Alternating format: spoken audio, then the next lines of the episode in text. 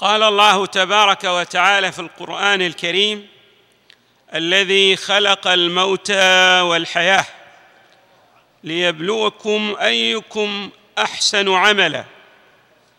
صدق الله العلي العظيم. نعيش وإياكم ذكرى ميلاد علي الأكبر عليه السلام.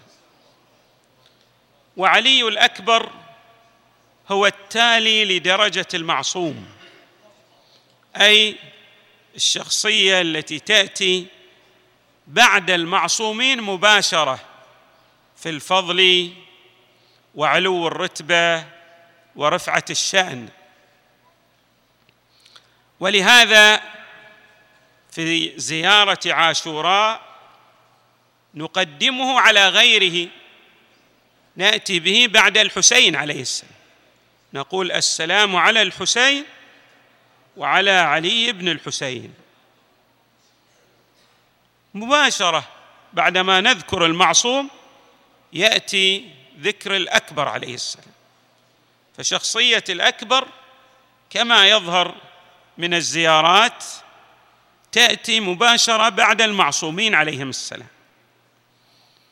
اذا هذه الشخصية وصلت إلى المقام السامق والعالي والكبير. وعلينا أن نتلمس بعض الدروس والعبر التي تعطيها هذه الشخصية العملاقة مثل ما نقرأ في حياة العلماء الدروس التي أثرت حياتهم. وغيرت في مسارهم وأوجبت لهم الحظوة والشأن. كذلك علينا أن نتعلم درسا من هذه الشخصية العظيمة. علي الأكبر عليه السلام من أهم الدروس التي أعطاها للناس كافة.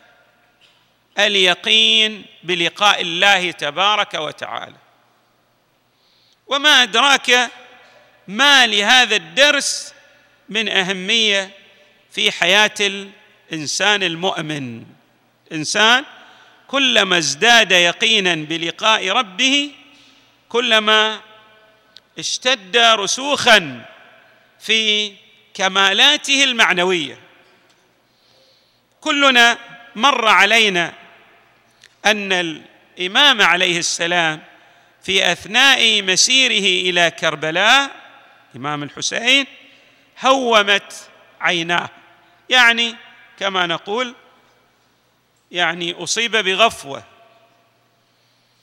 فجلس مسترجعا يقول إنا لله وإنا إليه راجعون.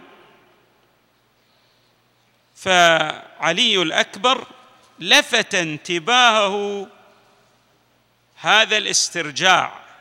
فقال لأبيه مما استرجاعك يا أبتاه؟ لماذا تسترجع؟ فقال سمعت هاتفا يقول القوم يسيرون. نعم ومناياهم تسير بهم إلى الجنة. القوم يسيرون ومناياهم تسير بهم إلى الجنة. مضمون الرواية. وهذا يجمع عليه أصحاب المقاتل ككلمة قالها أو كحوار جرى بين علي الأكبر وبين الإمام الحسين عليه السلام.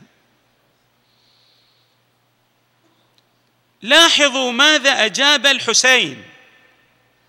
قال أولسنا على الحق؟ قال بلى والذي إليه مرجع العباد. يعني نحن على الحق. انتبهوا ماذا قال علي الأكبر للإمام الحسين عليه السلام. هذا هو اليقين بلقاء الله تبارك وتعالى. قال اذا لا نبالي أن نموت محقين. أو لا نبالي وقعنا على الموت أم وقع الموت علينا؟ يعني هذا لا يفرق. المهم أن الإنسان يكون مع الحق ولا يبالي عندئذ بموته لأن في نهاية حياته السعادة وهذا أيضا بينه الإمام الحسين عليه السلام بقوله إني لا أرى الموت إلا سعادة أو إلا شهادة والحياة مع الظالمين إلا برمة. والخلاصة أن الموت في معارفنا الإسلامية هو انتقال من نشأة إلى نشأة أخرى مثل الولادة للوليد كيف يخرج من بطن أمه؟ صح يتألم. يبكي لأنه لا يدرك الحياة الدنيا بأنها أوسع أعظم أكبر. هكذا حال بقية الناس في انتقالهم من النشأة المادية إلى النشأة الأخرى. أيضا لا يدركون المعنى الحقيقي لتلك النشأة ولذلك يتألمون. من هنا الأئمة من أهل البيت عليهم السلام يحذون حذو اي القرآن الكريم ويقتدون بجدهم المصطفى صلى الله عليه وآله الطاهرين. يعني يبلورون يوضحون يشرحون المعنى الحقيقي للموت. ويذكرون المؤمنين بنحو خاص والناس كافة بنحو عام بأهمية الذكر المستمر للموت.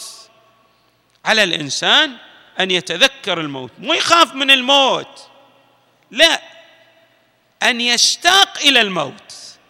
انتبهوا لكن بشرط أن يعمل صالحا أن يكون على جادة الصواب عنده استقامة.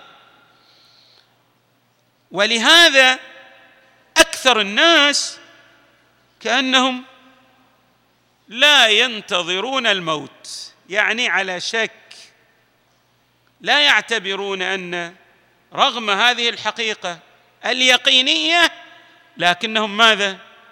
لا يلتفتون إلى أهمية الموت وأنه ستأتي ساعة يغادرون فيها هذه النشأة المادية إلى النشأة الأخرى شاءوا أم أبوا. إمامنا أمير المؤمنين عليه السلام يقول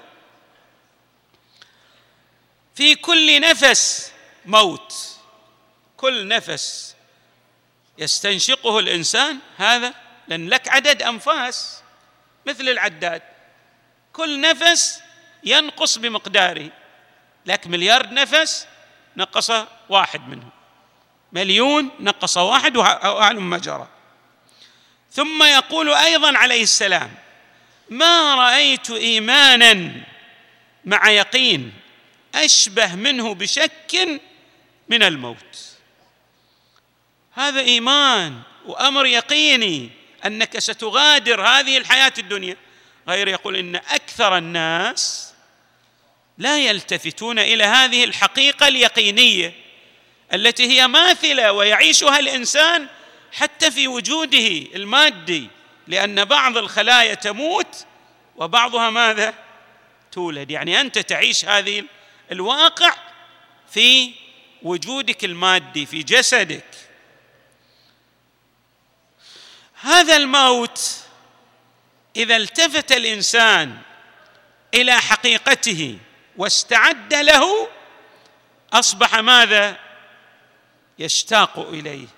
ولذلك القرآن يعبر الذين تتوفاهم الملائكة طيبين يقولون سلام عليكم. الملائكة تبشرهم. أول ما تأتي الملائكة الملائكة تأتيهم بالبشرى وفي الروايات أن الموت أشبه بالهدية الثمينة التي تقدم لأولياء الله تبارك وتعالى يعني تحفة. ولذلك ترون أن هؤلاء الذين عندهم يقين بالموت تجدون ماذا؟ لديهم استعداد. لديهم استعداد للموت. حري بنا أن نتذكر هذا الدرس من هذا العملاق الخالد والبطل العظيم والذي تأثر عليه الإمام الحسين لكونه قدوة للأجيال وهو أشبه الناس خلقا وخلقا ومنطقا بالمصطفى صلى الله عليه وآله. النبي أيضا يشرح لنا هذه الحقيقة فيقول الموت ريحانة المؤمن. ريحانة. شيء جميل يعني تستنش... أطيب الروائح تستنشقها فتلتذ بها. هذا يعبر عنه ريحانة يعني باقة من الريحان والعطور الجميلة تستنشقها ثم تغادر إلى ذلك العالم. الآخر المليء بالعطايا والخيرات للمؤمنين الذين ساروا على جادة الصواب. وعنه كما قلنا تحفة للمؤمن.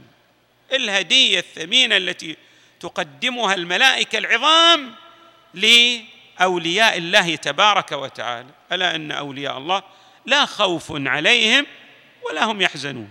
الذين آمنوا وكانوا يتقون. إيمان بالله تبارك وتعالى وباليوم الآخر وتقوى بمعنى سير على جادة الصواب.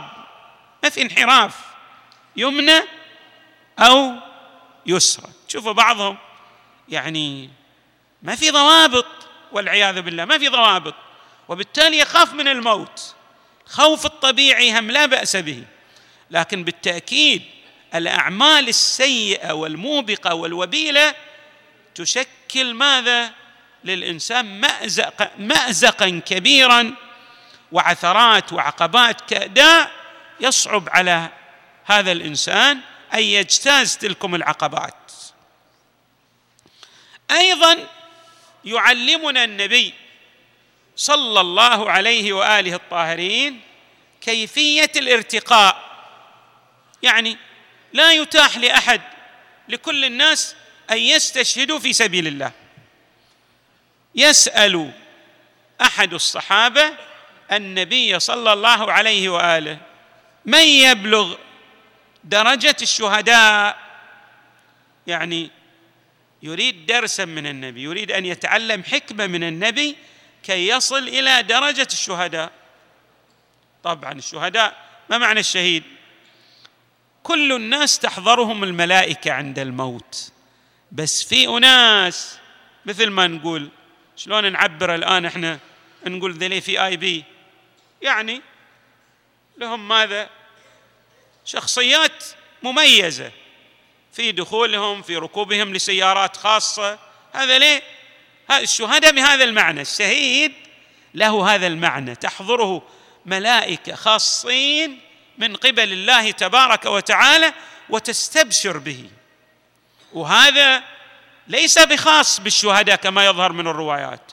ولذلك بعض الموتى كانت لهم هذه الرتبة. كما ترون مثلا في سعد بن معاذ كيف أن النبي صلى الله عليه وآله مشى خلف جنازته حافل والسبب عنده عمل عمل جد هام.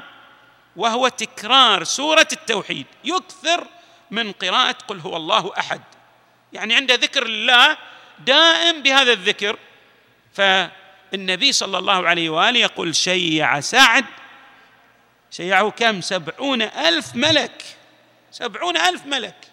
يعني أفواج من الملائكة تشيع هذه الروح التي لها هذه الحظوة عند الله تبارك وتعالى. النبي صلى الله عليه وآله يقول بإمكان كثير من الناس أن يصلوا إلى هذه المرتبة. كيف؟ يقول من يذكر الموت في كل يوم عشرين مرة سيصل إلى هذه المرتبة بشكل تلقائي طبيعي. يعني سيتأهل كأن نوع من التدريب والتهيئة للإنسان كي يصل إلى هذه المرتبة. ويقول أيضا صلى الله عليه وآله الكيس من المؤمنين يعني الحصيف في رأيه القوي في إيمانه صاحب العزيمة والإرادة.